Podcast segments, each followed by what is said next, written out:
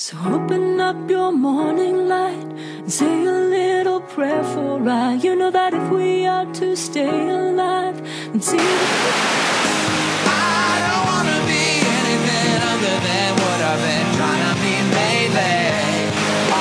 If you're on the road, feeling lonely and so cold.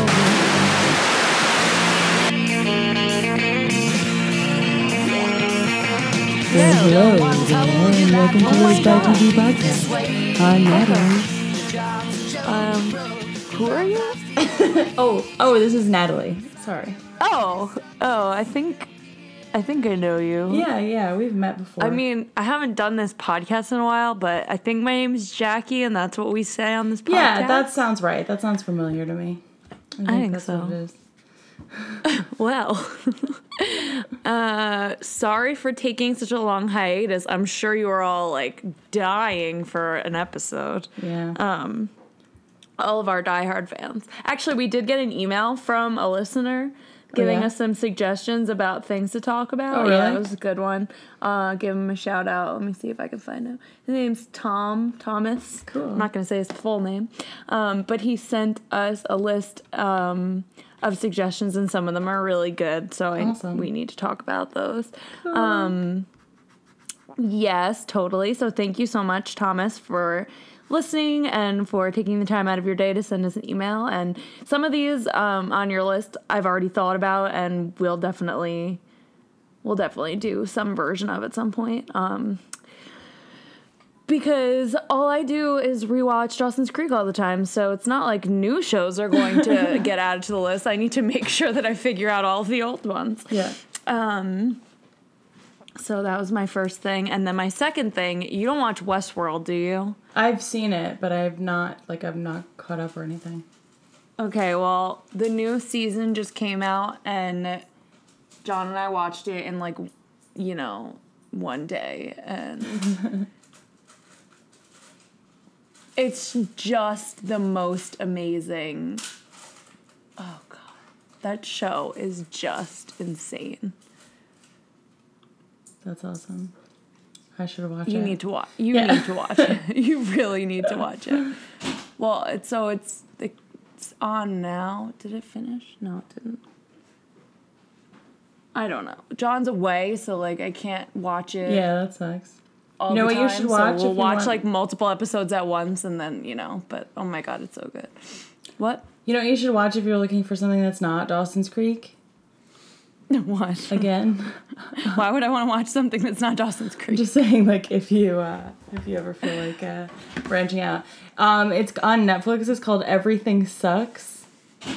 Oh, I watched it. Oh, John, you did? I watched it. Yeah, it's really, really good. It's so good. Cute. It's like it's so Freaks funny. And Geeks, but like in the 90s. So cute. The first episode, John and I felt like it was just a cheap ripoff of Freaks and Geeks. But then as it went on, like, it really is unique. They do have unique takes on things, and like it's not just a generic show about nerdy teenage boys. It's not. Like, they show it from a lot of different angles, and it's really, really funny, and it's well written, and the characters are good, so I really like it. Yeah, it was really good. I hope it comes back. It's not going to. It's not going to? No, it was canceled, unfortunately. Oh, that sucks. There was like just like a petition. There's a petition we signed to like bring it back, so maybe really? I'll send it to you, and I'll Instagram it or something. Maybe maybe if we get enough signatures. But I thought it was a really cute show. Yeah, I really liked it. I'm watching, John and I just started watching Love. Oh, good. And I really like it. John likes it, but I don't think he likes it as much as I do. Yeah. Yeah, I think that's how it's good. Scott liked it too, but I think I liked it more. But the main character, I don't know anyone's names because names just escape me. The main guy. Gus. He is so annoying. I know, he's so annoying. I can't handle it. And she's awful too, though, like her character. Yeah, She is too, but I like her better. I like her as an actress. She feels like more of a real person. Yeah. He like just everything he does, he's trying so hard to be like what, like even like the stupid thing that him and his friends do, like they schedule it and it's like every week they get together and they write stupid songs for movies. Like that's not like it's like I feel like to me that's supposed to be like a spontaneous thing that you did and it was funny. Yeah. But the fact that they plan it to do like every week is just so lame. It's like it's so beyond lame. I can't even handle it. Yeah. I'm like, what is wrong with you people? Oh man. God. And they're like, well, we want to write good songs about movies that didn't have songs. Like she doesn't understand because she thinks it should be ironic, but he like takes it so seriously. Yeah. Exactly. I'm like, oh no. So funny. Oh man. But I like it. It's really funny and cute. All right. I have a couple other things for you before we get started. You had you sent me or you tagged me in a thing about Allison Mack from Smallville, the girl who was like involved in that. Oh, yeah. So this podcast that I listened to talked about that case. They did a whole episode on it.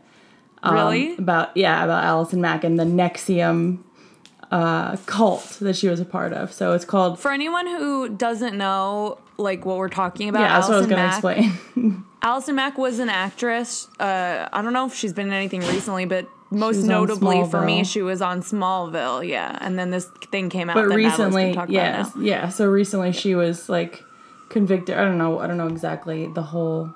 I forget exactly. It's like she's facing charges. She's been indicted on charges of sex trafficking.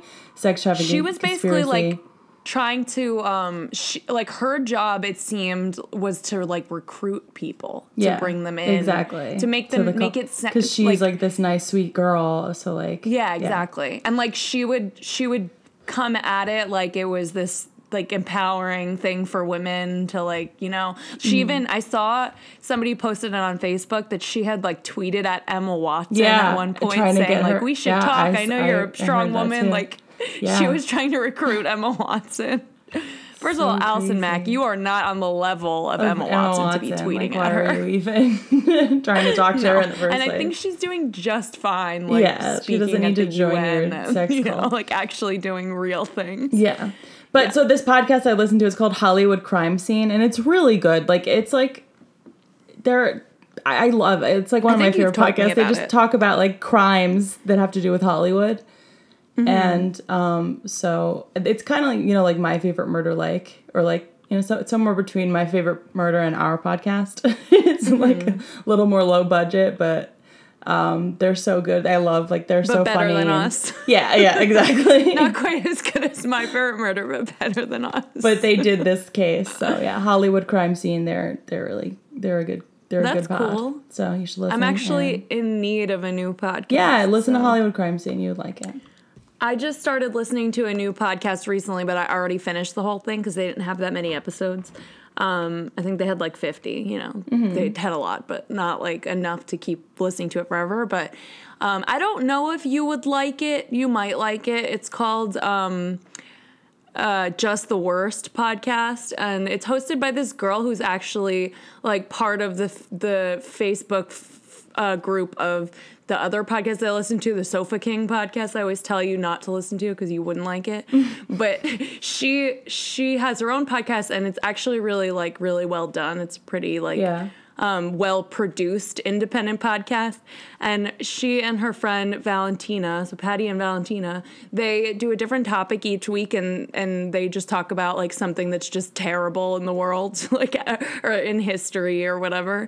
And they do it in a really funny way, but you also kind of learn something every time about like a historical thing or like something in science or whatever. And I really, really like it.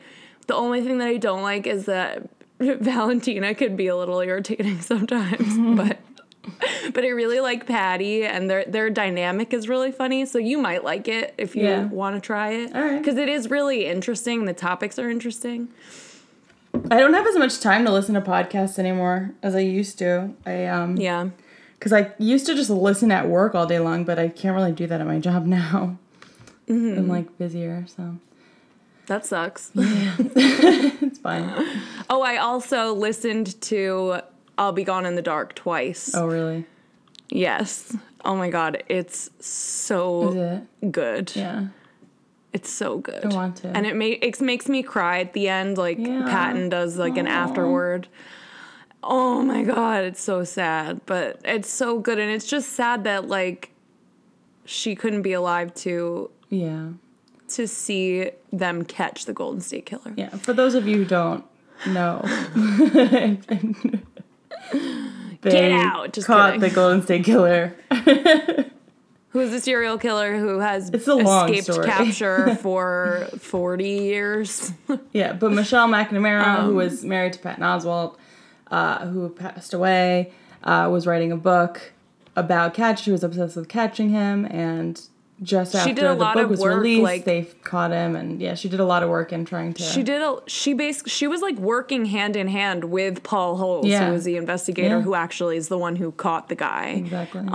Like there's a whole part in her book talking about her and Paul and the things that they did together, and how like Paul Holes basically told her that she, you know, started out as an outsider, but pretty much, like, became one of them. So she, you know, like, they thought of her as one of them, and she gave them a lot of ideas. Like, actually, the way that they caught him was her idea, was to run the DNA through, like, Ancestry and stuff. That was her idea. Yeah. So she really did help catch the guy, just saying. I think she did. I was listening to another podcast today, Molly Mackler's podcast, Please Advise. And she was saying she thinks that, like, one of the daughters, one of his daughters, or his, I don't know if he has more than one, his daughter. I think he had two daughters. Yeah, I think that was it. She was saying she thinks that, like, it's a possibility that one of his daughters, like, read Michelle's book and then was like, holy shit, this sounds like my dad.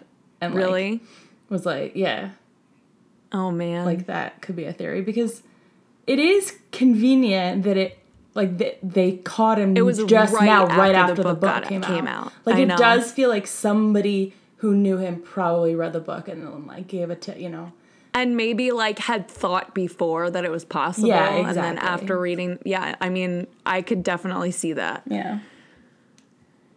So, oh, man. Such a crazy, such an insane thing that we got to live through, which is pretty cool. I know. You know.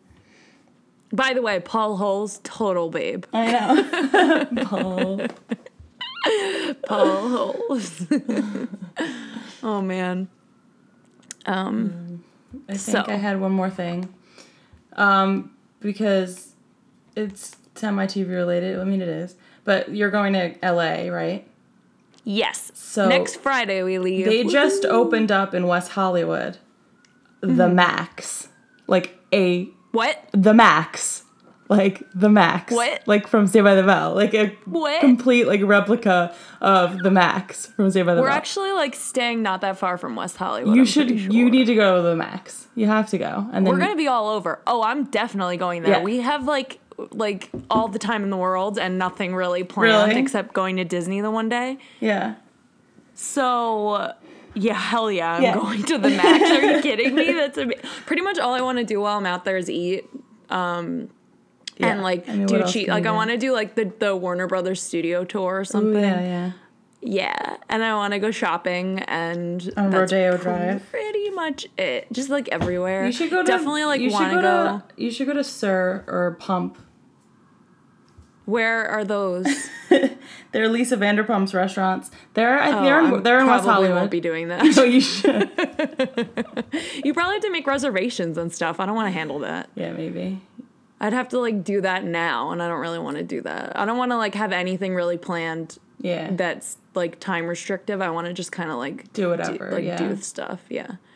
Like, except for the day that we're going to Disneyland, we don't have anything specific planned. But I definitely want to go. I have, like, a list of things that I want to do at some point. Mm. I'm so jealous. I want to go. You should come. Just take off. I really would. Like, if I didn't just start this job, like, I would have gone out with you guys. Because I really want to go again now that Christina's staying out there. Like, because we only planned it for now because we thought she was coming back in June. So thinking in the fall or the winter, and like maybe from I don't know, in the fall or winter. We really want to go to Universal again in the fall, so I probably wouldn't be able to do both, but I don't know. Yeah. We shall see. We can talk about it.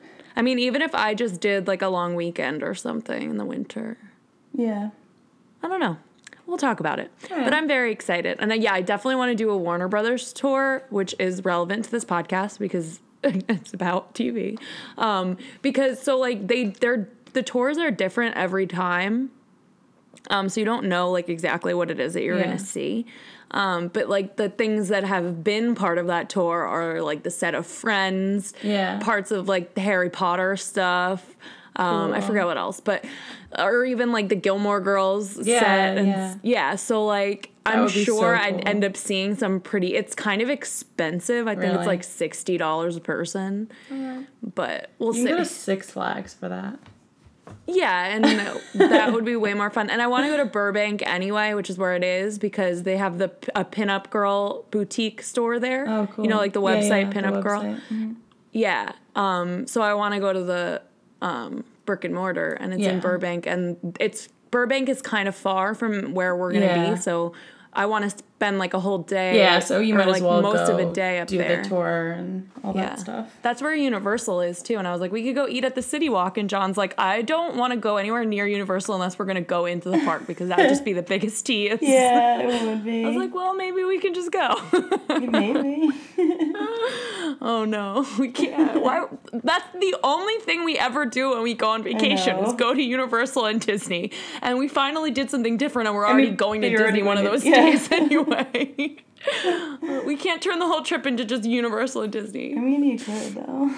I mean, we could, though. Oh, boy. Yeah, I haven't even told Meredith that I'm going to Disneyland yet, because I wanted to tell her on the podcast, and we haven't recorded since I made the plans to go. Yeah. It's been that long. I noticed that you guys hadn't recorded either. Yeah, I mean, she's been really, really busy with work, and, you know... Basically the same as us. It's just been crazy. I mean, like, to our listeners, if they care, one of the reasons that we couldn't record was because I was moving and started a new job and, like, in the city. Stuff. Yeah. Yeah. In the great city of New York. The great city of New York. I was trying to come up with, like, a funny way to... The Big Apple. Yeah, the Big... Yeah, there you go. That's what I was looking for. Concrete jungle where dreams are made of. Exactly. So it's just been, in stereotypical New Yorker fashion, it's been crazy and hectic. Crazy and hectic. You never stop moving around. See here. Natalie's a newsie in the 1940s. That's what I do. Hear ye, hear ye. Read all about it. You just stand in a street corner wearing, like, one of those newsboy hats. Extra. That's your job. No one pays you. You just do it. I just do that. Damn, this life is, this job is crazy. Which reminds me of a character in one of the movies I'm going to talk about to segue into our episode. Oh, yeah? All right, perfect. So today on Raised by TV podcast... We have branched out of TV shows a bit. Just a bit. To talk about... I mean, these movies were never on the big screen. Exactly. They were all straight to VHS. Yeah. Because who would ever go to the movies to see any of these? Nope. Not I. That's for sure. So...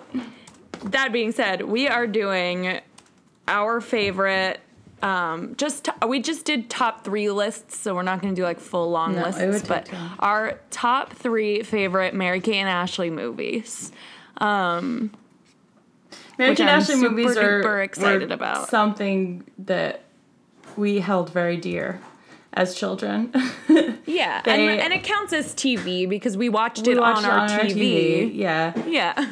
Over and over and over and over and over and over and over again. And over and over and over and over.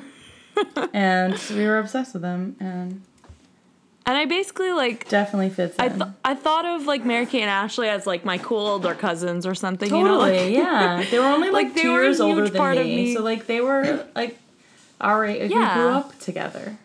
Exactly.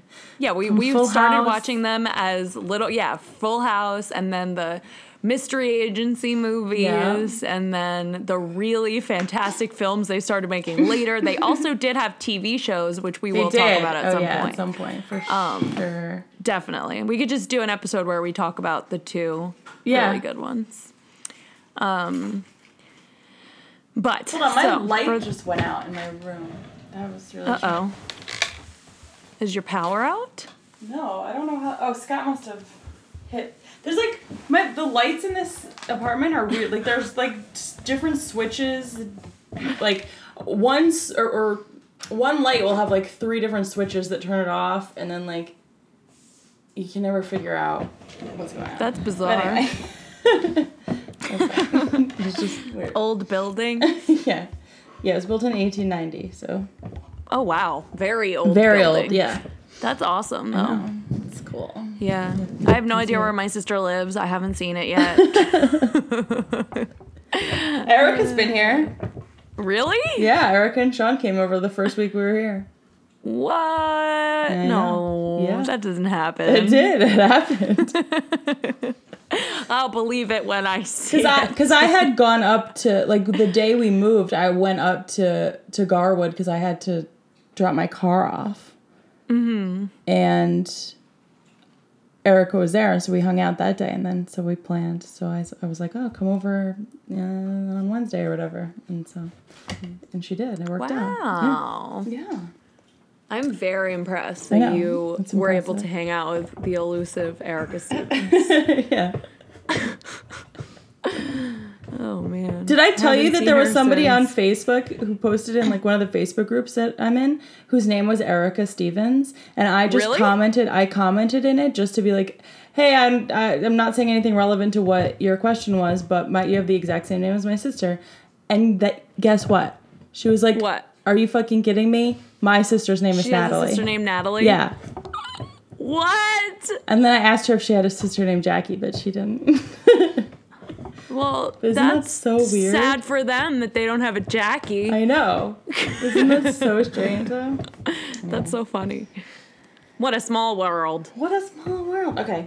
Back to Mary-Kate and Ashley. There's another set of sisters that we'll talk about. What do you have? What do you want to... Should we say our top 3? There's a very odd noise coming from my kitchen. Uh-oh. What is that? I'm sure it's fine. Okay, so we each did our top 3 favorite Mary-Kate and Ashley movies. Yeah, you want to tell me yours? I have a feeling that ours are going to be... You think they're going to be exactly the same? They might be exactly the same. Maybe one of them might be different. Yeah, I feel like maybe one of them will be different, but maybe not. So, in ascending order, starting from my least favorite, but they're my top 3, is Billboard Dad. Then Our Lips Are Sealed. Mm-hmm. And then Holiday in the Sun. We got the exact same list. In the same order. Of course. In the exact same order. All right, well, that's fine. It'll still be easy then. We'll go through this quickly then. Oh man, that is just, you can't plan these things. No, you could. Could. But we didn't. We don't plan anything. But the results would be the same, so why spend the time planning? Why bother? Exactly. Oh, man. All right, well, you want to start with Billboard Dad? Sure, so I actually was able to watch these movies. You were? I watched them. Oh, my God, I'm so jealous. Why didn't I do that? I've been alone all week. Yeah, I don't know why you didn't. Dang. I didn't get all the way through. Dawson's Creek. I didn't get all the way through Holiday in the Sun, but I watched Billboard Dad and Our Lips Are Sealed. And let me tell you, Holiday in the Sun I've seen the most. Yeah, me too. That's why I didn't feel the need to like finish the rest of it because I know that the best. But let me tell you, Billboard Dad is an atrocious movie. It's terrible. Oh my God, I know. It's really bad. So I have this article that someone wrote after It's on Tumblr. It's like a, you know, Tumblr post after rewatching the movie and it like basically just tearing it apart. And I'm going to read the whole article. Okay. Why don't you start? You want to start with it or? Yeah, if you want to. Yeah, go ahead. It touches upon a lot of the things that I wanted to call out. Okay. So I figured I would just read the whole thing. Perfect. Okay. This is from... I don't understand Tumblr, so I don't know if this is just like the name of the post or if this is the name of their Tumblr, but it's Mary-Kate and Ashley Reviewed. And I think it's the name of their Tumblr because it says follow Mary-Kate and Ashley Reviewed. So I think that they review like all of the movies, which is great, and I should look for the rest of them. Yeah. But that's who posted this. This was posted March 26, 2015. They say, in no particular order, I watch and write about every Olsen Twins movie. That's so amazing. This is definitely a Tumblr for me. Yeah. So this is their take on Billboard Dad, 1998. Usually in an Olsen Twins movie, one of the girls will be portrayed as an uptight snoot, and the other one will be a laid-back tomboy type. Not so in Billboard Dad. They're twins, they look and act alike, and one can dive slightly better than the other one, but we'll get to that. Emily and Tess, I won't even attempt to figure out which one is Mary-Kate and which one is Ashley, live with their widower father in Santa Monica. We open with a voiceover, as we typically do. I usually know, but in that movie, I don't know which one's which. Yeah, but I'm not sure. Usually tell, and the other two, I think I can tell them apart. They usually make... Ashley usually the more tomboy one. Yeah, Ashley usually has longer hair, and Mary Kate's like a tiny bit shorter. Yeah, than Ashley. Yeah, exactly. You could tell. I'm pretty sure. In Billboard Dad, I'm not sure which one's which. Yeah, I don't. Who knows? I do know because I wrote it down. Ashley plays Emily, and Mary Kate plays Tess. Okay.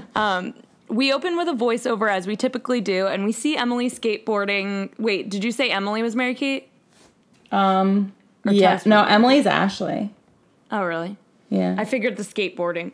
Yeah. Anyway, we see Emily skateboarding through town. In the voiceover, she describes all the things she and her sister have in common, including the line, she likes boys and I like boys. For a hot second, I thought the movie was going to reveal that one of the twins was gay, which would have been amazing. Yeah. Obviously not. She likes boys and I like girls. That would have been much more interesting. It would have been much more interesting. Mary-Kate and Ashley would never have done a movie like that, especially not in 1998. No. So Emily skateboards home and walks in on Tess making breakfast. So this is my favorite scene. Yeah. For their dad. Tess asks where the whisk is, and Emily makes fun of her, which seems excessive considering all she did was ask where the whisk was. Yeah. Tess wants a whisk to make scrambled eggs, but Emily takes it upon herself to crack a few eggs in a Ziploc bag and shake it, which is truly revolting. This scene goes on for about 90 seconds longer than it needs to. Yeah. Dad is a sculptor, which is a movie profession, if I ever heard one, because that's not a real profession. No, and Mom is dead. It's clear right from the beginning that Dad is severely depressed, like should be medicated depressed. Yeah. He spends all of his time in his warehouse/studio, which looks like it's inside some sort of dystopian compound. Also, the directing in this movie is really strange. I feel like I'm watching a play. I agree. Yeah. A lot of the movies are like that, though, because they're very, like, break the third wall-esque and, like, do, like, weird performance things that you wouldn't normally see in movies. Like, oh, we'll get to that. Our Lips Are Sealed. Yeah. There's a lot of that. Oh, yeah. There's a lot of very strange artistic, if you can even call it that, choices. So we meet Dad's agent briefly, whose name is Nigel, and he's clearly a greedy prick. You can tell by the way he's constantly skulking around with a creepy smile on his face. The next scene takes place at Emily and Tessa's swimming practice. Their coach is a super hot guy named Brad, whom Emily accidentally refers to as Bob. Then there's a bone-chilling dream sequence where she imagines that he's talking all sexy to her. Dream or not, it's a scene where a grown man seduces a child. Agreed. Tess makes fun of Emily for having a crush on Brad, and Emily says she can't help it because he's a hunkosaurus, and I positively scream with laughter because that's the best fucking word I've ever heard. I'm going to start incorporating it into my vocabulary. I agree. This boy named Cody comes over and literally starts rapping at Tess and offers her concert tickets. In the voiceover, Emily tells us that Tess doesn't know Cody has a crush on her. Sure. And he's wearing a fantastic bucket hat, just... in case you were wondering. Then this bleach blonde kid on a skateboard, who I actually was madly in love with as a child, randomly shows up, and everyone starts. It's the Spike effect, you know, like Spike really, from Buffy. Yeah. Also, his personality really reminds me of Jess from Gilmore Girls. Oh my God! Yes, right? He definitely has that. Like, he has the same like angry, but like just apathetic troubled, kind of like too cool for totally exactly. But then he like has a soft side. Yeah, exactly. Yeah, exactly. So everyone that I was in love with as a child. Okay, he shows up on a skateboard randomly, and everyone starts whispering about him because he's the new kid. Someone says he's from Hollyweird, which is awfully high and mighty coming from some kids who live in Santa Monica. Yeah. Bleach blonde boy is so impressed by Tess's diving that he falls into the pool and everyone points and laughs because kids are awful. To get back at them, bleach blonde boy disrobes while this weird rock music plays in the background. They always have weird music choices in these movies. They really do, yeah. And he does a cannonball off the highest diving platform. So the girls and their dad go to the diner, and the lady working there seems super into dad. One incredibly strange thing about this movie is that every woman who meets the girl's dad wants the D. I know. It's not like this guy's unattractive, but every time he makes eye contact with a heterosexual woman, her panties shoot through the floor at 100 miles per hour. I don't know. Dad and the girls order, and because of that, why do they think they need to make a billboard to get him a date? Right? What?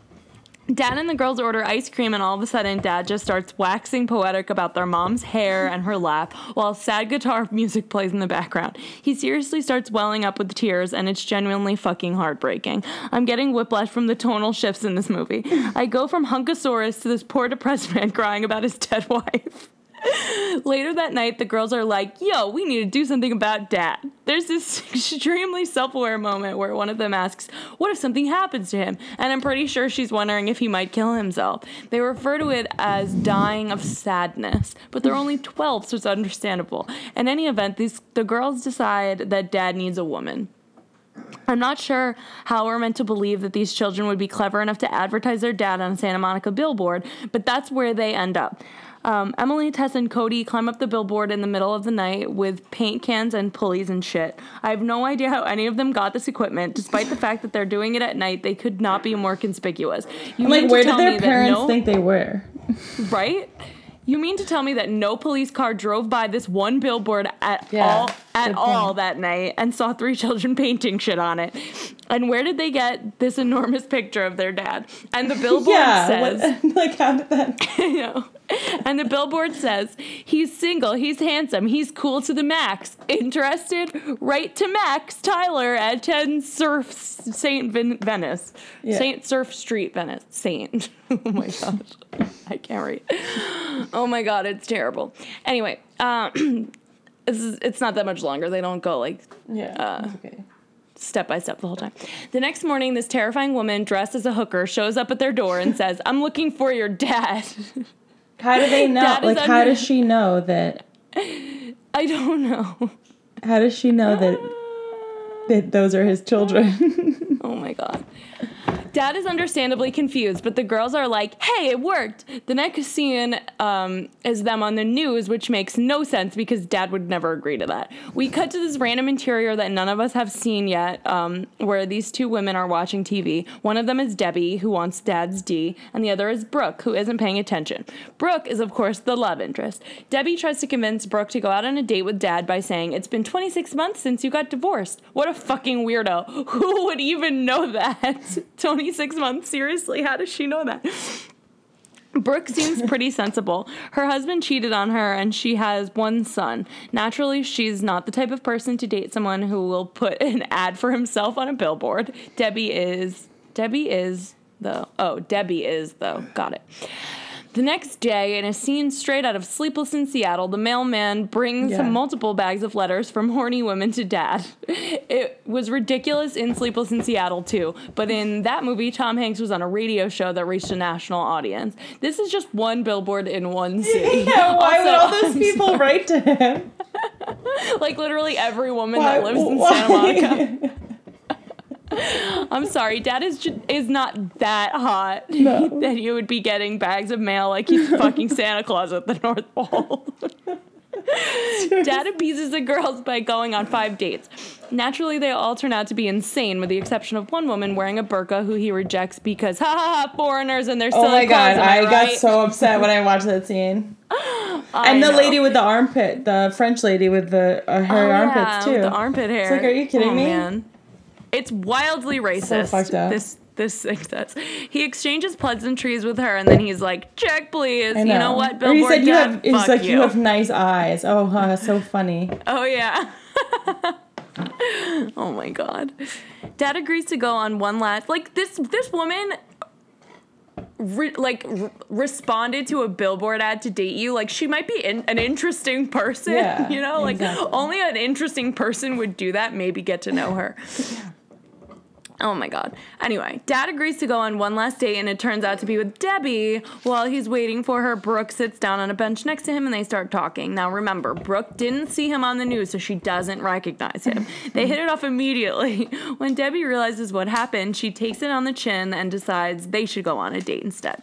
Brooke and Dad go to a restaurant, and the girls follow them. They start sending stuff to the table and knocking over plants and shit, just making a huge spectacle of themselves. It's very Full House-esque. Brooke and Dad go on a million dates via montage, and then they have a really gross kiss. When he comes back in the house after kissing Brooke, Nigel is sitting in a chair in the dark like a goddamn horror movie. Then they have a full conversation without turning the lights all the way on.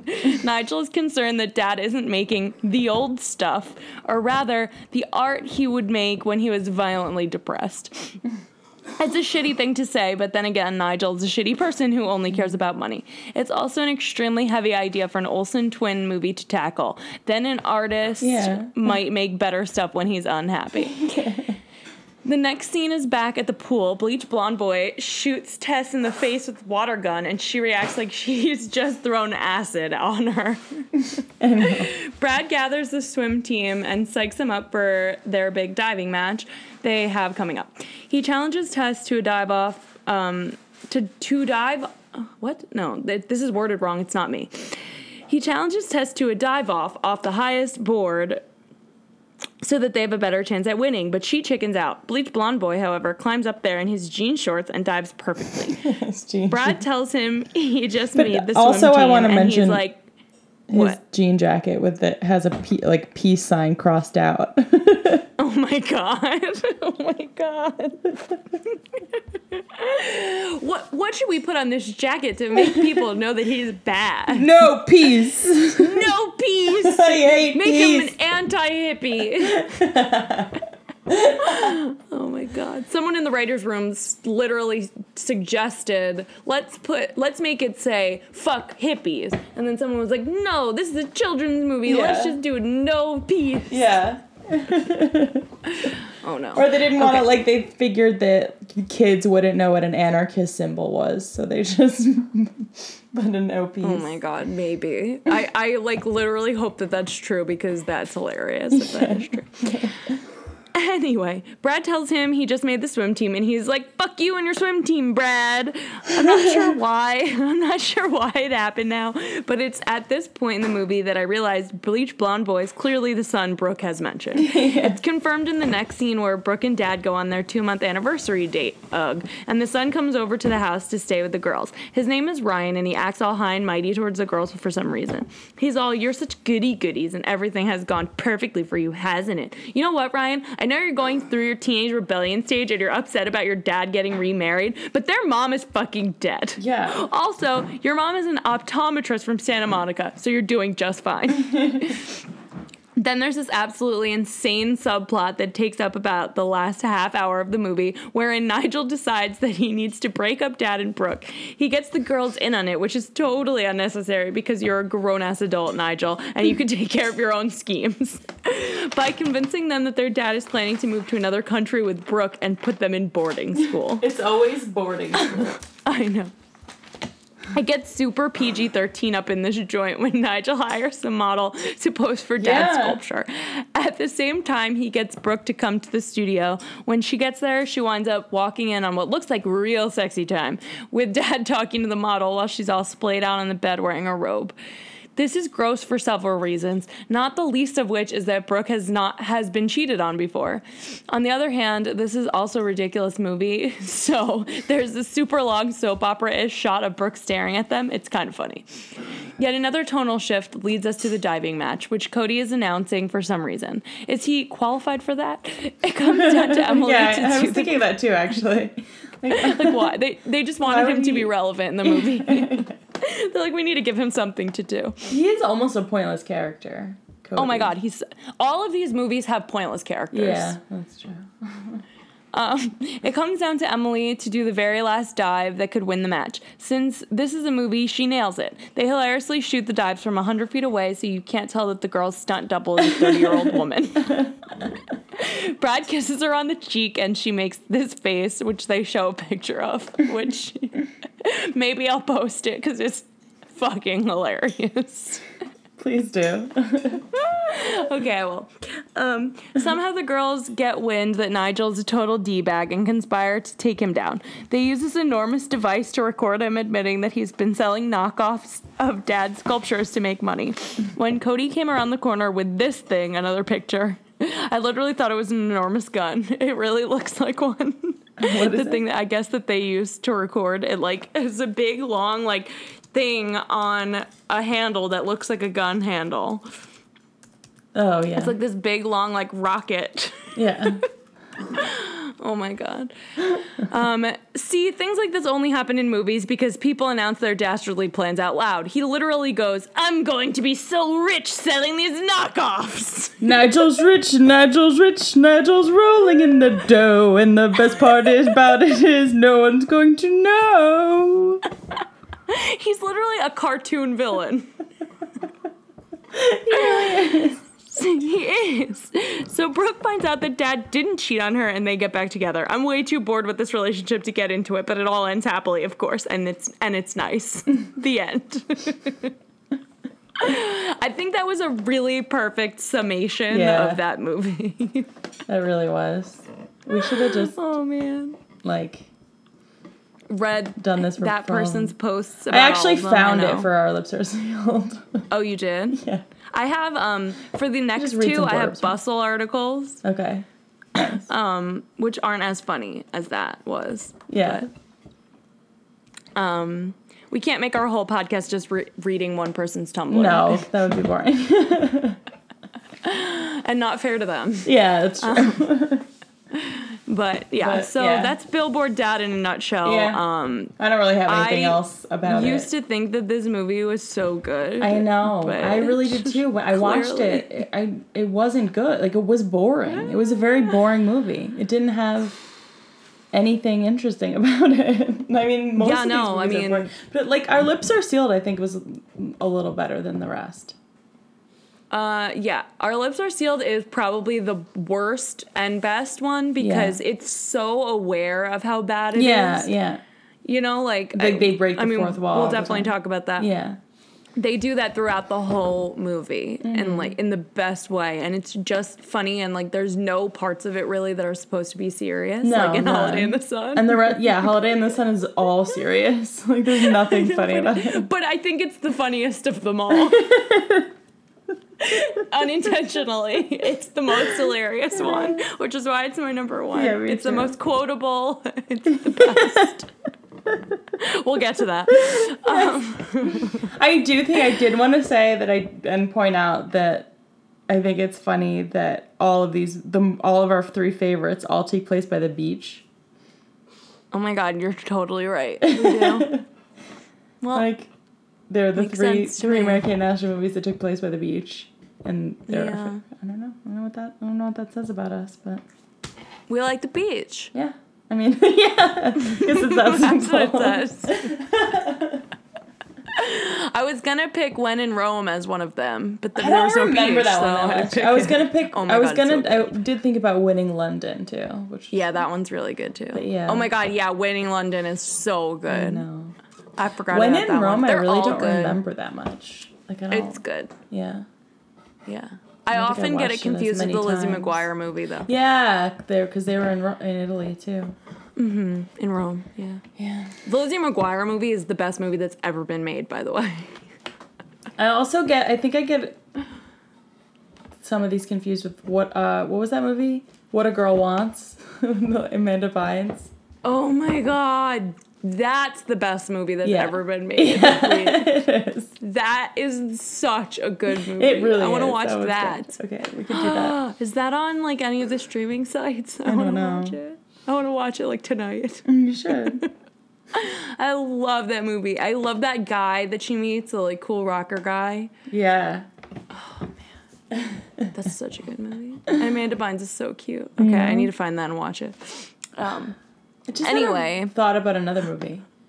What was that movie where I think it's Mandy Moore plays like the president's daughter or something, and she like goes traveling in Europe? Oh my God, what is that movie called? Yeah, she's the president's daughter, and then she like wants to like escape, you know, because she's always being like, you know, watched and followed. As Secret Service agents all the time. What is that movie called? That one's a good movie, too. For some reason, when you said that, it made me think of the movie The Prince and Me with Julia Stiles. Oh, yeah. And, you know, the prince from Denmark comes to America. That's right. Okay.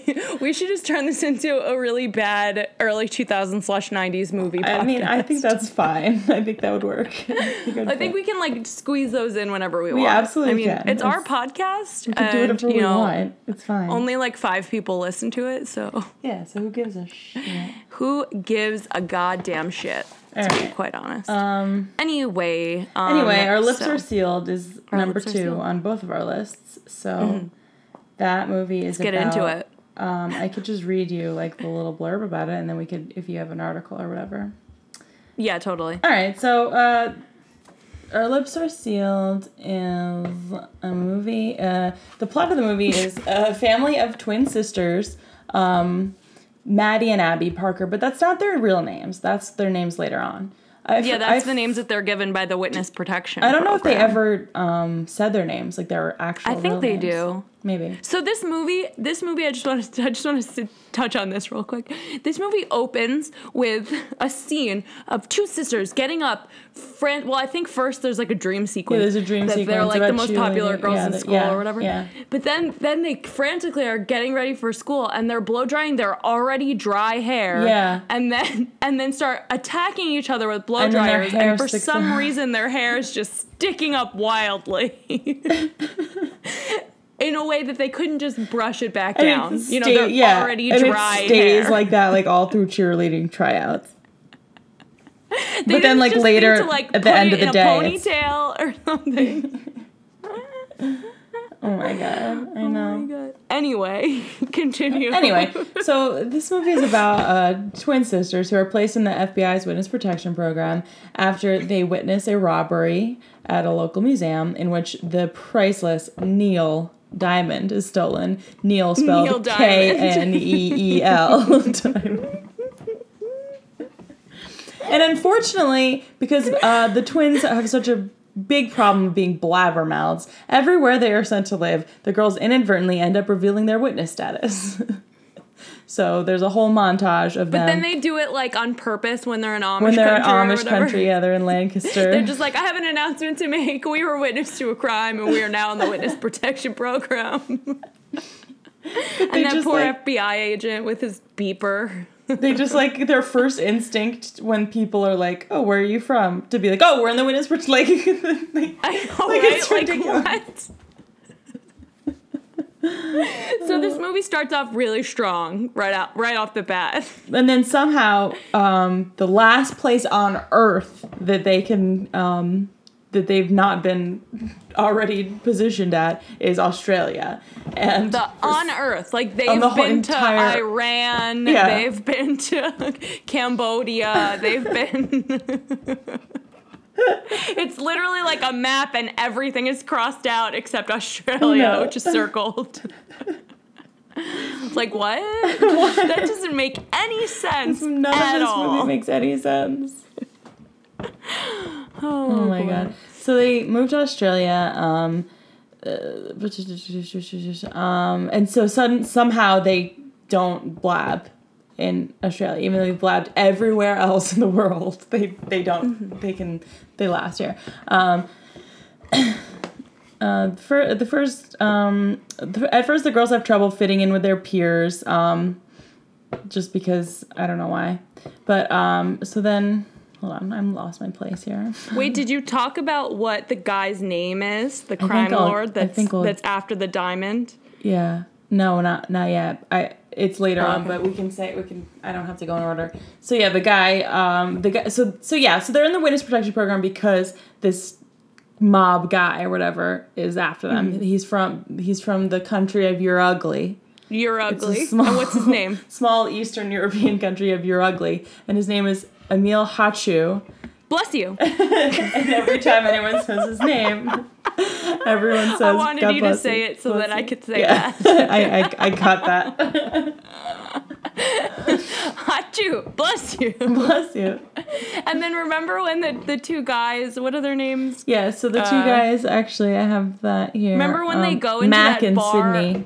Yeah, Mac and Sydney. Remember when they go into that bar after they're like stuck in the desert or something for whatever reason? Yeah. And somebody asks where they're from and they say you're ugly. And they get literally beat up. Literally like thrown out of the bar. Literally. You're ugly. And then next time just tell him we're from New York.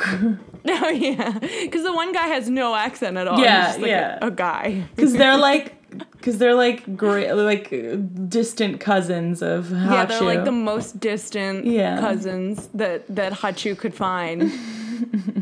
Oh, my gosh. So, so the Mac and Sydney somehow discover their location. After breaking into the FBI office.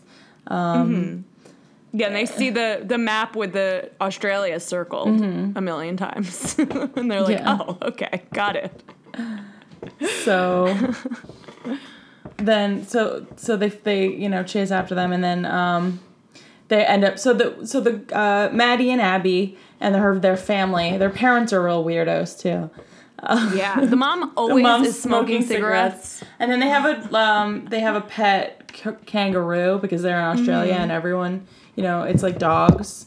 Yeah, you just like have a pet kangaroo. As soon as you move to Australia, they just give you one. Like as you get off the plane, they just hand you a kangaroo and they say, "Welcome to Australia. Here's a kangaroo, mate." So they end up. Watch out for the dingoes. I can't do an Australian accent. Yeah, neither can. I'm not even gonna attempt it. Oh. So so the family ends up like running this in Australia, and the which is like the most conspicuous job they could have given them, don't you think? It doesn't make any sense. Yeah. Like, give them like a boring job where they're not really talking to like different kinds of people all the time, you know? Like put them in an office somewhere. Exactly. I don't know. Anyway, so they. The mob guys end up finding them and staying there. But in the meantime, the girls make friends. You know, they have, they meet like these like nerdy girl at first, and like she's really nice, Sheila, because there's like a bunch of Sheilas. They're all named Sheila. But then they like get in with the cool crowd because there's this like nasty girl named Victoria, but for some reason they think that they're cool and they like get invited to her party. But I made a note that Victoria is the Australian Brianna Wallace. She is. She's exactly the same character. All of the villains in these movies are brunette girls that are taller than them. Yeah, always.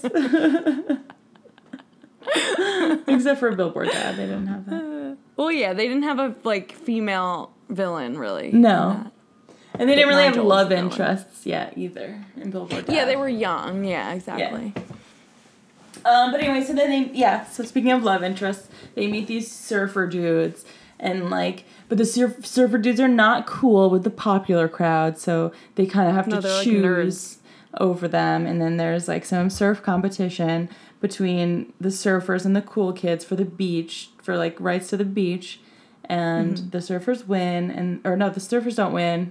The popular crowd wins, but then everyone goes to the other beach anyway. Wait, but you're forgetting the best part. What? Where the guy who's supposed to serve, he says he breaks his wedgie or something, and it's like his finger. Like, why can't you surf? Dick. Yeah. and then one of the Mary-Kate or Ashleys goes and she's like, I'll do it instead. And then I think it's Victoria says, since when does she know how to surf? And then they say, since the scene, apparently. Yeah.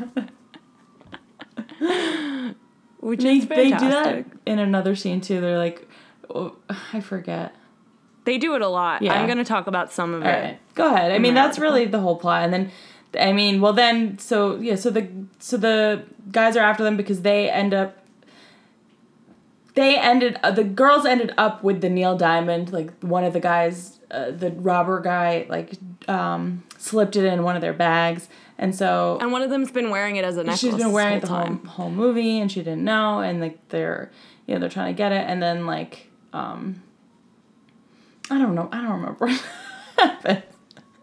Well, then they eventually, because they find out that the guys are the ones that are after the diamond, and that they have the diamond, and there's that, like, that really, like, super cool Australian chick that's, like, a cop named Katie or whatever her name is. And they, like, work together and they catch the guys. Yeah, because then a Hachu comes and, like, he nearly gets away on a seaplane, but Maddie and Abby stop him using a boomerang because they're in Australia.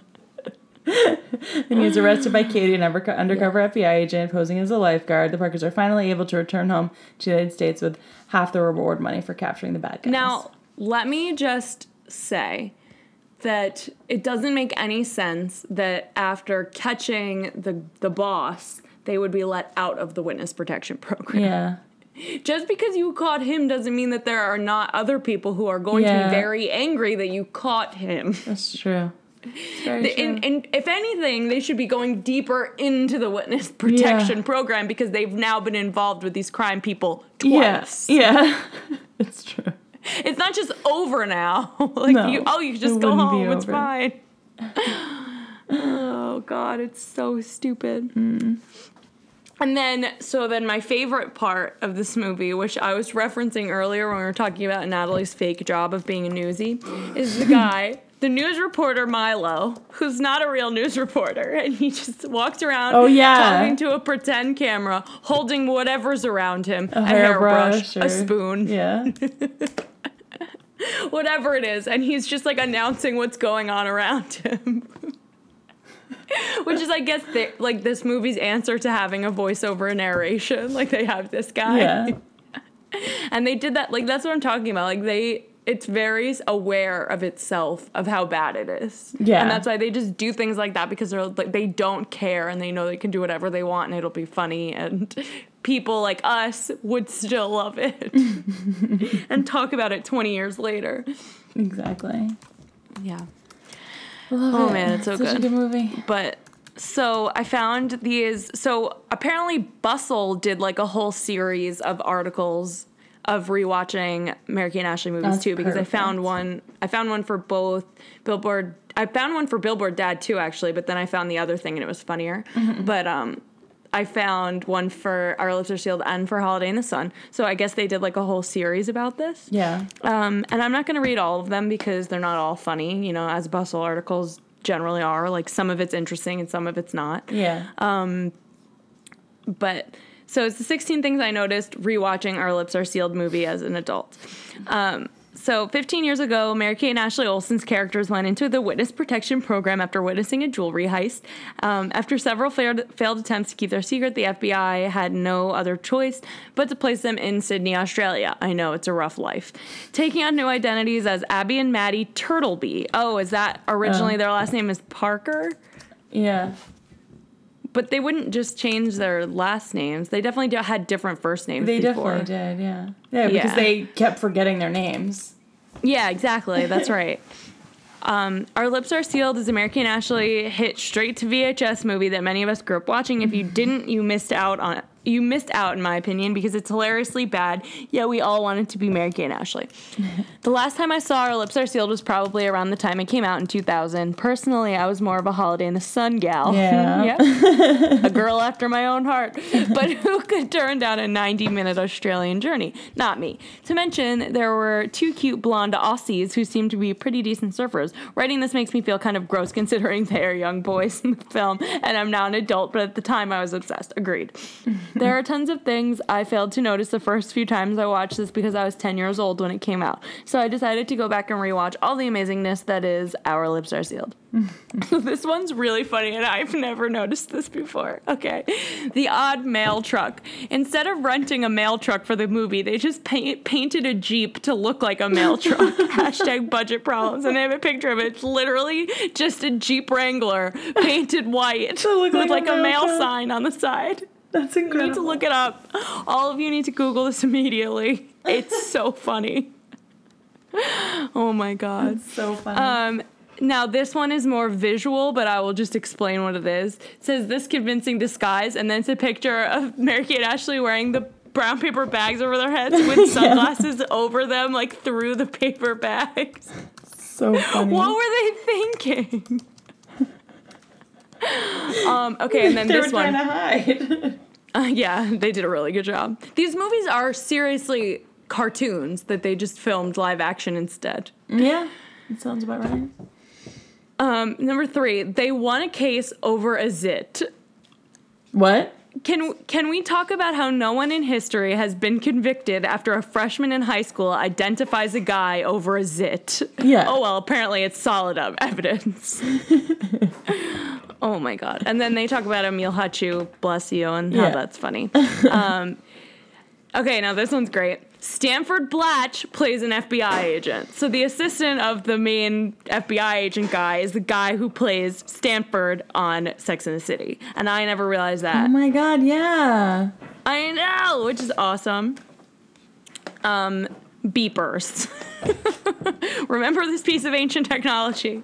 Seeing beepers is always really funny. They had a pet kangaroo. We already talked about that. And then this one, crushing a can on your head. Remember them doing that in this movie? Yes. Yeah. Raise your hand if you tried to do that in this movie. That's what made them cool. That's when all the cool kids were like, oh, they're cool. They crush cans on their heads.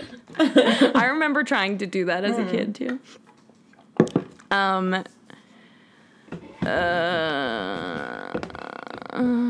What else? These are not funny. Oh, this fashion trend. They're both wearing jeans with, like, animal print in just the pockets. One of them has zebra stripes, and the other one has leopard print.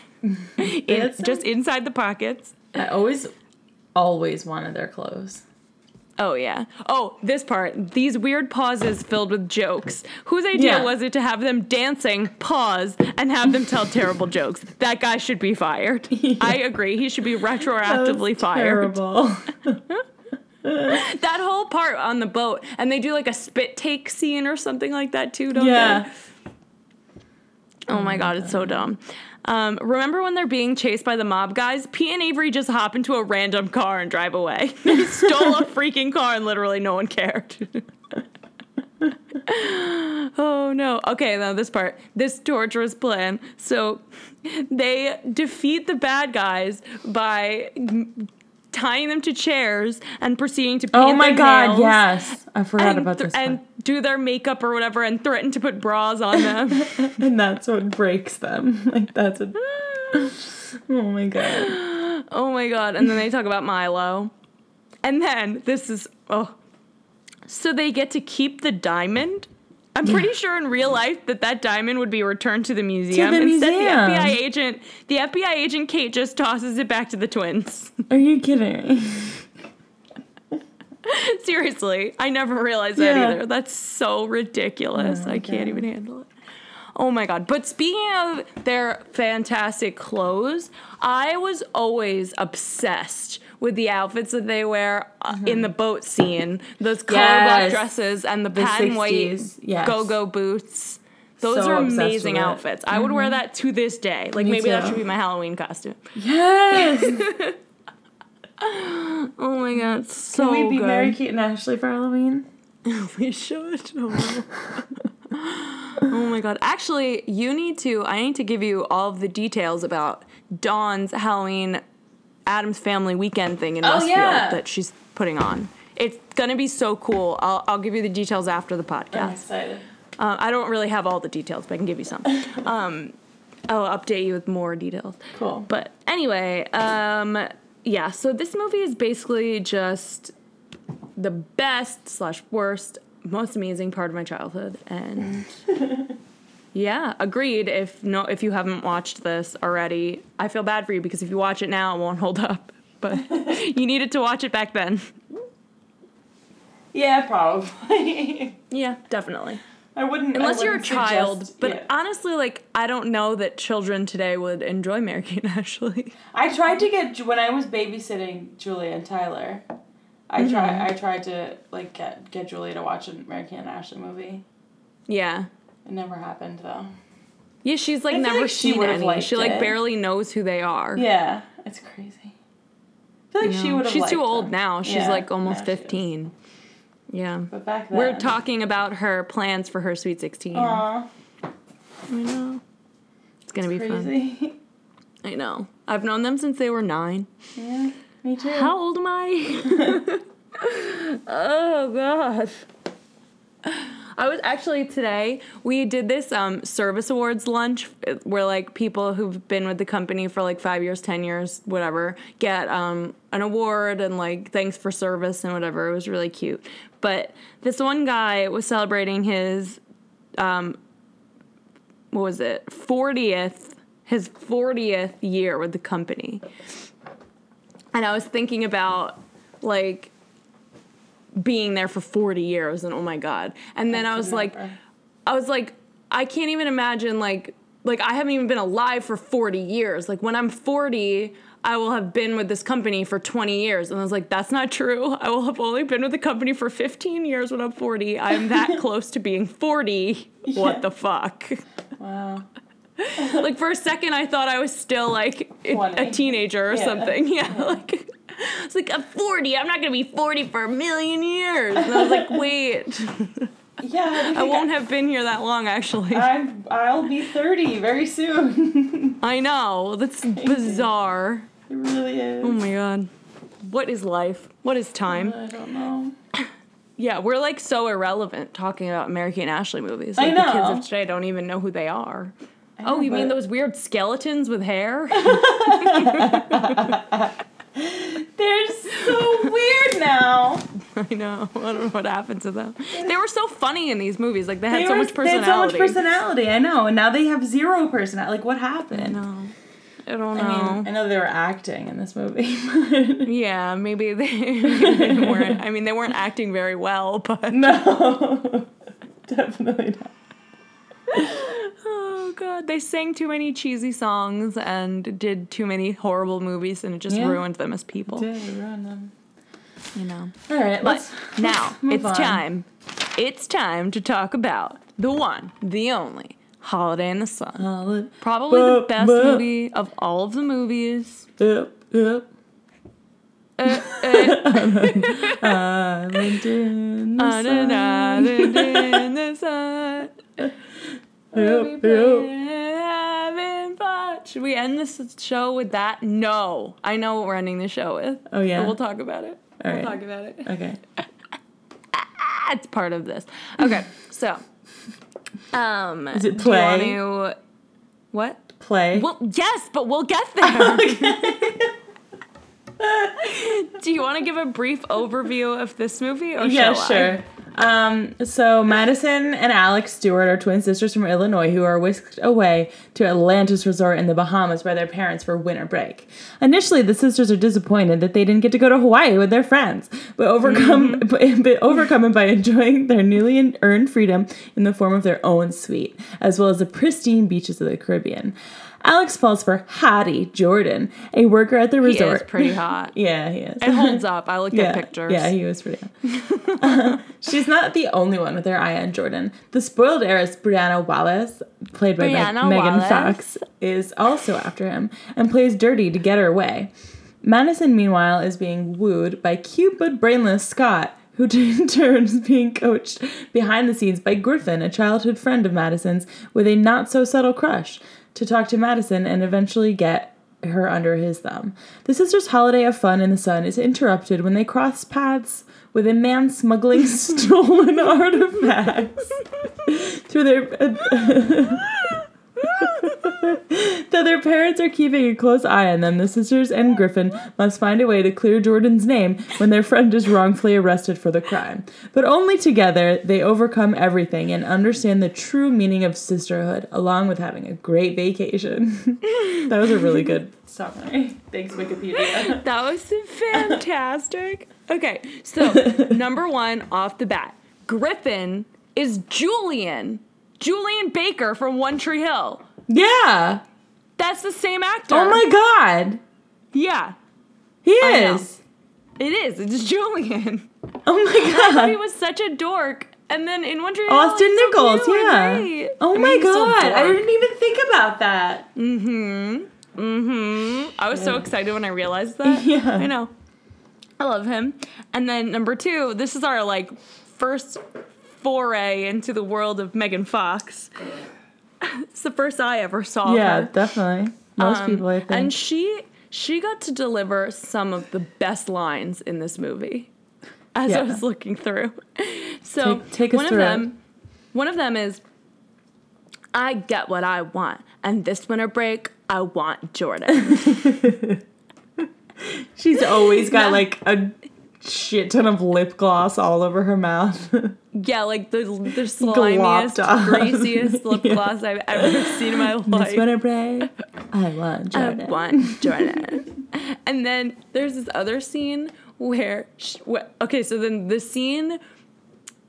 wait. I'm sorry. So there's this one scene where a guy, says, hey, what's up? And she goes, not my temperature. And then when she sees Jordan for the first time, she goes, now he's what time it is. Did the mayor of the 90s write this script?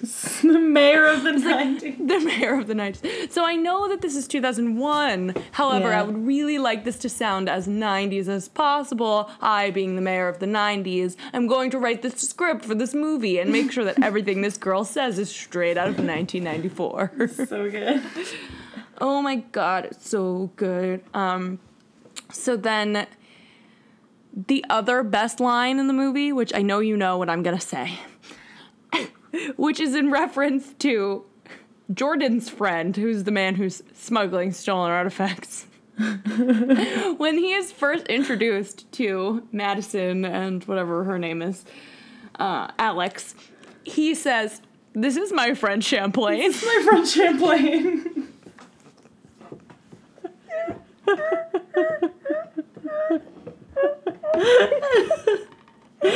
Which may seem to you like an innocuous line. We've been quoting that line for the last 17 years. That line has come with us on family vacations.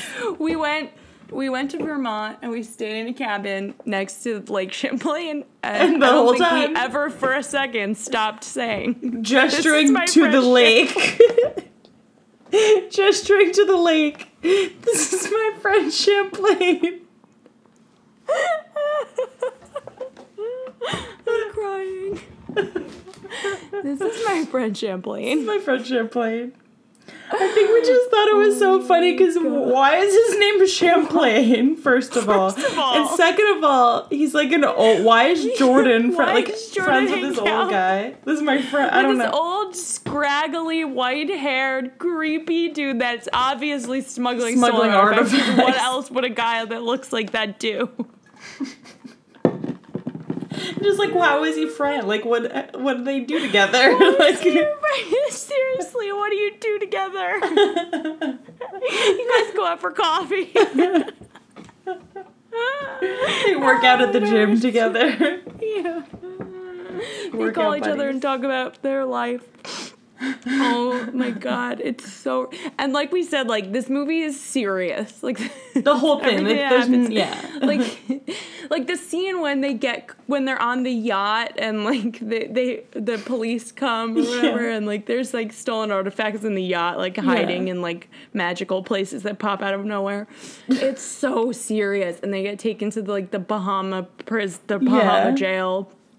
And there's all these, like the lighting is all really dark, and there's all these, like, artsy camera angles from, like, really weird places, like, like, off to the left, down, like, like someone dropped the camera and it's just filming them accidentally. Like, that's what these camera angles in this movie are like, and clearly they were trying to be artsy, and I think they really I should have looked this up because, you know, that's what you're supposed to do when you're doing a podcast.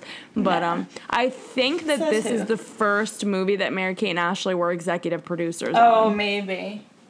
Of theirs. Yeah. I think it was. I don't know that that's true, but that's like a thing that I have in my brain, like a piece of information that I have in my brain that could be false. But I'm going to throw that out there. So because I remember as a kid thinking, like knowing that and thinking like, they tried to make this movie really artsy, and that's why it came out really stupid. I believe that. Well, yeah, I would not be surprised at all. And then, like, there's that one scene where they go, I don't know exactly what they're doing, but I guess they're going to, like, prove that Jordan is innocent, and they just play a recording of them on a loop, I guess, playing in the pool, like, on a boombox. Just leave it there so that the parents don't know that they're gone. And it's like, oh, we're having so much fun! Or, like, yeah, exactly. Or something like that. I don't know. First of all, when did they record that? Why did they have recording equipment with them on a vacation that they didn't even know that they were going on until the last minute? Exactly. That's the other part. Their parents, their dad pulled them out of school, like came to school, took them out of school and brought them on a plane to go on vacation that they didn't know about. Brought them on a private that doesn't happen. Jet. Yeah. Like, what is this? A private jet. What? Like, who are these people? How much money do these people have? Oh my God. And then there's the whole side story with the little sister Keegan. It's so irrelevant. And Marcus. It's the most irrelevant storyline. Why is she there? Why did you pay another actress and actor? It's probably like somebody's kid or something. It must be, because first of all, she's not that cute of a kid. Oh, I just want to say, no offense, Mary-Kate and Ashley were executive producers on Our Lips Are Sealed also. Oh, they were? Yeah. All right, well. But that tried to be artsy in a different way. Yeah. In like a funny way. It was funnier. Yeah. I mean, it wasn't funnier. It tried to be funny. It was funnier on purpose. Yeah. Whew. Okay, and then another classic part of the movie is, so there's a lot of just random side stories in this movie, but there's the whole side story of Griffin doing like a Cyrano with Scott. Yeah. And he like teaches her that Madison likes books and really likes Judy Blume. And they're talking, and he says that his favorite Judy Blume book is Flubber. And then he says oh, I'm really into astronomy. And then he's like, what's your sign? Oh, yeah. Actually, the Bustle article has like a really funny thing about him. Let's see if I can find it. Okay. Or I could just get into it later when I get there, because it's going to take me a while to find it. So before I get there, I'll just finish the other thing that I want to say, and then I could just read that. But then, so actually, this is one of the things in this anyway, so I'll just talk about it. Okay, I'll just read the article. Okay, so this is Bustle, 14 Things I Noticed Rewatching Holiday in the Sun as an Adult. Okay. So like, sorry, this is terrible podcast. So this is what I was just talking about with the private jet. This unfair realization. Their family is completely loaded. Not only does their dad pilot private jets, they have a private jet that they take to the Bahamas, and then a limo picks them up at the airport. Yeah. I don't know why they get in trouble with the hotel when their money situation is on par with Megan Fox's Brianna Wallace. Yeah. Agreed. Exactly. Then number two, they would rather go to Hawaii. Yeah. No.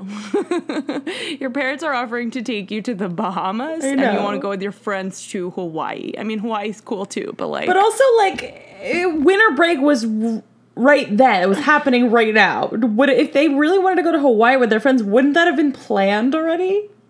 Yeah. Like... That is a really good point. Like, I don't get it. There's no, this family has no communication. And then it talks about Julian being Griffin. This false advice. Pierce ears means a guy is ready for marriage because he knows pain and he's bought jewelry. Not quite. I think it means he got too drunk and made a mistake. Yeah. Or, it was 2001, so he thought it was cool. Yeah, and then, this is my favorite part. The girl group, Play, has an appearance in this movie, and we get to hear the best song that was ever made, called Us Against the World. And I'm pretty sure that I'm going to use that song to end the show, because why the hell not? Against the world. Oh my God, it's so good. What a good song. So good. I love it. And then it just talks about how Jordan is actually a super hottie and has a picture of his current Instagram, which I'm definitely going to start following. Oh, yeah. It is at Beaster1, like Beast ER1. So really cool, obviously. But I'm definitely going to follow him Easter. Why not? Cyrano. Basically, this whole article is what I already talked about. Oh, and this is what I was going to talk about with Scott. Number 10. Has Scott literally never talked to another human before, they say? This isn't about the fact that he's completely devoid of a brain, but he can't even function as a human being. He's not hot enough to have that little of a brain. I agree. Like when they're riding horses, and he says, I think my horse has sand in his shoe. He does. Like, no one is like, that what are you stupid. Talking about? He's got sand in his shoe. Oh, my God. Oh, my God. Oh, my God. Okay. This creepy quote. Everyone's got a hobby, right? You're mine. Oh, my God. If I was someone's hobby, I would not be kissing them. I would be telling them to take up other interests and stop talking to me. That is super creepy. There's got to be a better way to let someone know you're into them. Yeah, that is so creepy. Terrifying. And then this is the best. The antiquity smuggling. This plotline literally comes out of nowhere in the last 15 minutes. This is so stupid. Literally comes out of nowhere. They casually stole a boat. No big deal, though, because it's Mary Kate and Ashley, national heroes. Agreed. And that's that. Oh, my God. Holiday in the Sun. So good. What else can I say about Holiday in the Sun? It's a fantastic motion picture. Yeah, I still stand by my decision for that to be the number one.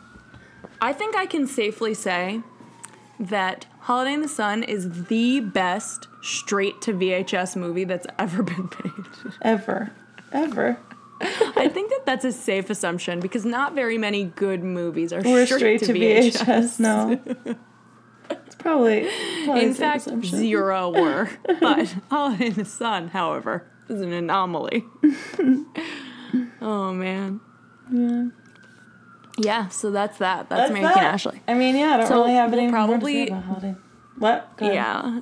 We'll probably do another episode another day about more Mary Kate and Ashley movies or the Mary Kate and Ashley TV shows. I definitely want to cover the TV shows, yeah. Yeah, for sure. We have to. Those were such good shows. Actually, like, I would watch Two of a Kind now if I could. So would I. No, that was a really good show. I wonder if you could find it. It was good. It was like a cute sitcom, yeah. So Little Time was more like had more of a vibe of a Mary Kate and Ashley movie. Yeah. But yeah, Two of a Kind had, it was just like a, yeah, like just like any other sitcom of the time. And like the storyline with the, what was her name? Probably because Carrie? Mary Kate and Ashley weren't executive producers on Two of a Kind. Yeah, probably. Oh man. And then there was that other movie that they did when they were kids. It Takes Two, which yes. was like an actually that was an actual movie too. Wasn't like Kirstie Alley in that movie? Kirstie Alley, yeah. Yeah. That's a good movie. That was a good movie that they just happened to cast Mary-Kate and Ashley in. Yeah. It was an Mary-Kate and Ashley movie. Yeah, exactly. Which is why it wasn't on my list. No, because I thought about it and then I was like, that doesn't count. It's not a Mary-Kate and Ashley movie. No, I didn't even think about it. Yeah, it's not. Yeah. It doesn't. It's not the same. Right, exactly. It just has them in it. But Two of a Kind was on TGIF. Yeah, it was. You're right. Mm-hmm. I wonder if I can, like, buy it. Maybe. Can I? I've been really dying to watch One Tree Hill lately, though, and I'm really considering paying the $150 to just buy it because I just keep thinking about it, and I really want to watch it. Mm. Maybe I could just, like, start off with just buying the first few seasons. Yeah, you don't have to buy them all at once. But if I buy them all at once, it's cheaper than buying them one at a time. Yeah. I need someone to buy them for me. I need to keep hinting to John that I want them. He will never buy that for me. No, he wouldn't. He does not care about my love for teen dramas. I bonded with a coworker today, a male coworker. He's a year younger than me. About teen dramas today. He used to be a huge fan of Degrassi and Skins, which was another really good show. Good, yeah. We should we need to do Degrassi. I just haven't seen it in so long. I know, it's been so long, and people are, like, obsessive and will probably get angry at us when we get all the information wrong. I know. That's how I feel about a lot of shows. Like, I love them and, like, I have nostalgia for some of them, but I don't know them enough to, like, do them justice. And yeah, we'd have to rewatch it. And right I don't have that kind of time. Exactly, because like I've said a million times, we do not do this podcast for a living. No. We make $0 a week on this podcast. Yeah. I mean, we don't even record. We are going to try and work on recording more frequently. On a regular schedule. Well, we were doing pretty good for a while. We just had a bit of hiatus. Yeah, we were. We just had, Well, because, an object in motion stays in motion. Exactly. We stopped, so it stopped. There's whole life. Flashing lights outside my house. Oh, no. What's going on. That's scary. Yeah. Yeah. Yeah, it's hard when your whole routine changes, too, so. Yeah, exactly. But we will. We can't record in 2 weeks because I'll be in California. Okay. But if you want, we can record next week. I don't see why not. We'll talk about it. Yeah. Okay. Well, that's that, I guess. Anything else you got about Mary-Kate and Ashley? Cool. Don't forget to, if you like this podcast, don't forget to review it and rate it. Don't forget to seek therapy because why do you like this podcast? JK. Rate, review, and subscribe. Yeah, follow us on Instagram at our Raised by TV podcast. Is that it? Or is it RBTV? RBTV podcast. RBTV podcast. And I was going to say like us on Facebook, but we don't have a Facebook. It's been a while since I've done this. Follow us on Instagram. You can follow us on Twitter, but I literally never post anything on Twitter. Just don't get Twitter. I just can't.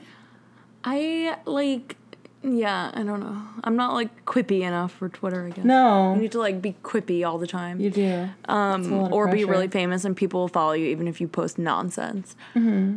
But on Instagram, I posted on our story the other day while I was watching Dawson's Creek. Yeah, I saw. I posted Dawson's Ugly Cry moment because it's just the best. Perfect. Yeah, so follow us there. You can also email us at rbtvpodcast@gmail.com. rbtvpodcast@gmail.com. I actually do read them because I get the notifications on my phone that I have an email. So if I don't read it, then there'll be a little one, and the one kills me, so I have to read it. Yeah. So I'll definitely read your email if you send it.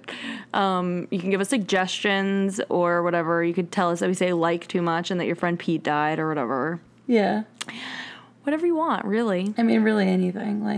Yeah, I mean, really anything. We just like to know that people are out there. If you want to give us a recipe for pie or something, I'd take that because I like to bake. Oh, yeah. I like pie. Yeah. I like pie. Pie's good. Okay, so I guess that's it. We can stop rambling now. Okay. Thanks for listening. Thanks, guys.